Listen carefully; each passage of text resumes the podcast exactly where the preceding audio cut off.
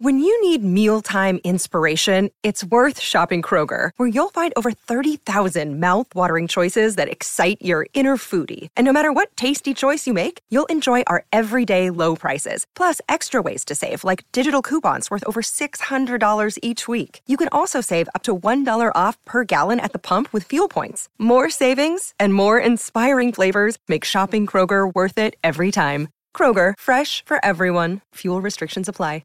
Another day is here, and you're ready for it. What to wear? Check. Breakfast, lunch, and dinner? Check. Planning for what's next and how to save for it? That's where Bank of America can help. For your financial to-dos, Bank of America has experts ready to help get you closer to your goals. Get started at one of our local financial centers or 24-7 in our mobile banking app. Find a location near you at bankofamerica.com slash talk to us. What would you like the power to do? Mobile banking requires downloading the app and is only available for select devices. Message and data rates may apply. Bank of America and a member FDIC. This is Optimal Relationships Daily, episode 417 How to Make Friends as a Grown Up, Part 1 by Lindsay Miller with nerdfitness.com. Hola, and welcome to my show where I help you optimize your relationships. I'm Joss Marie, and today we have part one of an awesome post by Lindsay Miller, a guest author on Nerd Fitness. And before we go any further, I just want to give you a little heads up that I'm super congested still, as if you can't tell. Um, we actually had the influenza in our household, and our poor babies, Colby and Talon, both ended up with ear infections. Talon also had bronchitis on top of it, but gratefully, they've both turned the corner, and hopefully, Lee and I are only just a few days behind them. So back to the show. I love how I learn essential and valuable life lessons from Colby and Talon all the time, so I'm especially eager to share this post with you. So let's get right to it and start optimizing your life. How to Make Friends as a Grown Up, Part 1 by Lindsay Miller with nerdfitness.com. Being a little kid was kind of the best, wasn't it? Between mandatory nap time, pajamas as acceptable formal wear, and an abundance of chicken tenders, kids have a lifestyle that can only be called ideal. But all that great stuff aside, there's one aspect of childhood about which I've become even more nostalgic lately making friends. About a year ago, I moved to a new city where I knew approximately no one. This is the fourth time I've made such a move, but only the first where I didn't have school or a job to provide scores of people who were contractually obligated to interact with me. Starting from scratch was a daunting prospect, but with a bit of inspiration from some wee humans, I figured out a few things along the way that helped me and might help you too. Today, we're going to learn how to make friends like we did when we were little.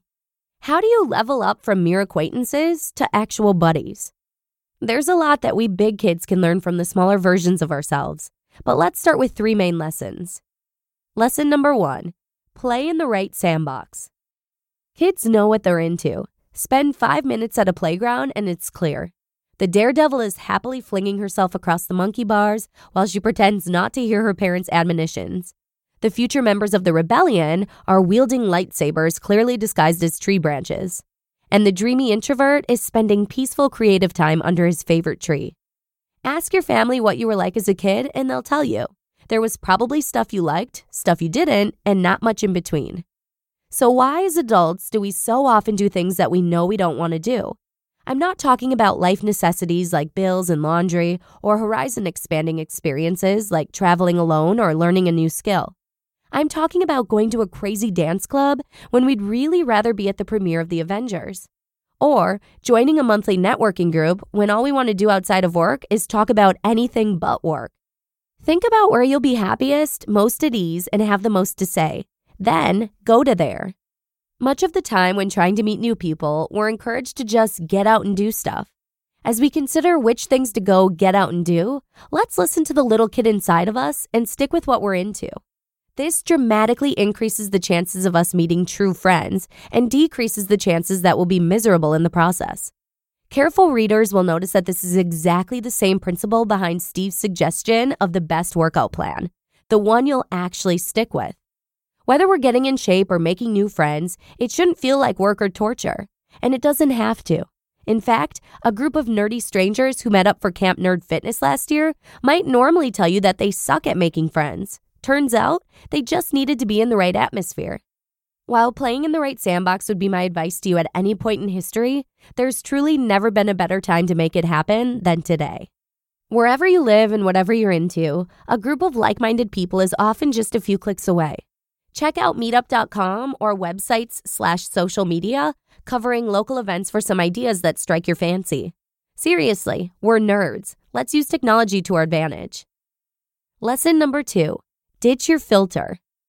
Something else that's evident fairly immediately with kids is that they lack the little gatekeeper between brain and mouth, which occasionally informs us I should not say this thing. My niece demonstrated this in an especially salient manner on a recent family trip when she pointed to and verbally addressed, quote, the baby in my belly. Two things I should quickly mention. One, I was in a bathing suit at the time. And two, I was not then, nor am I now pregnant. Having not received the reaction she expected, she quickly followed with, That's okay, my belly sticks out too.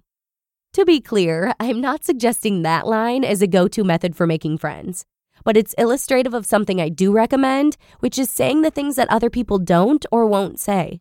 Take, for example, the following two scenarios set at a volunteer event. Scenario number one Them.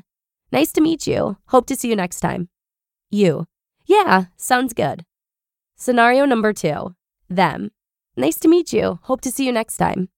You. Yes. But you know what?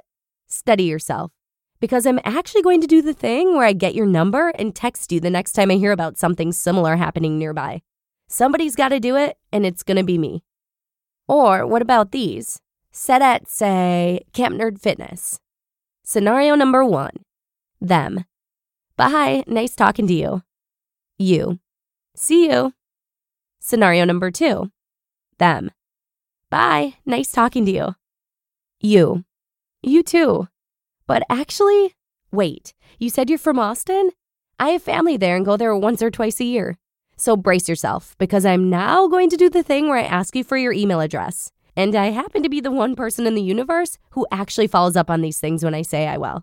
So you're probably going to get a random email from me a few weeks from now. Fair warning. The reference to doing the thing both frames your upcoming request and slightly distances you from it.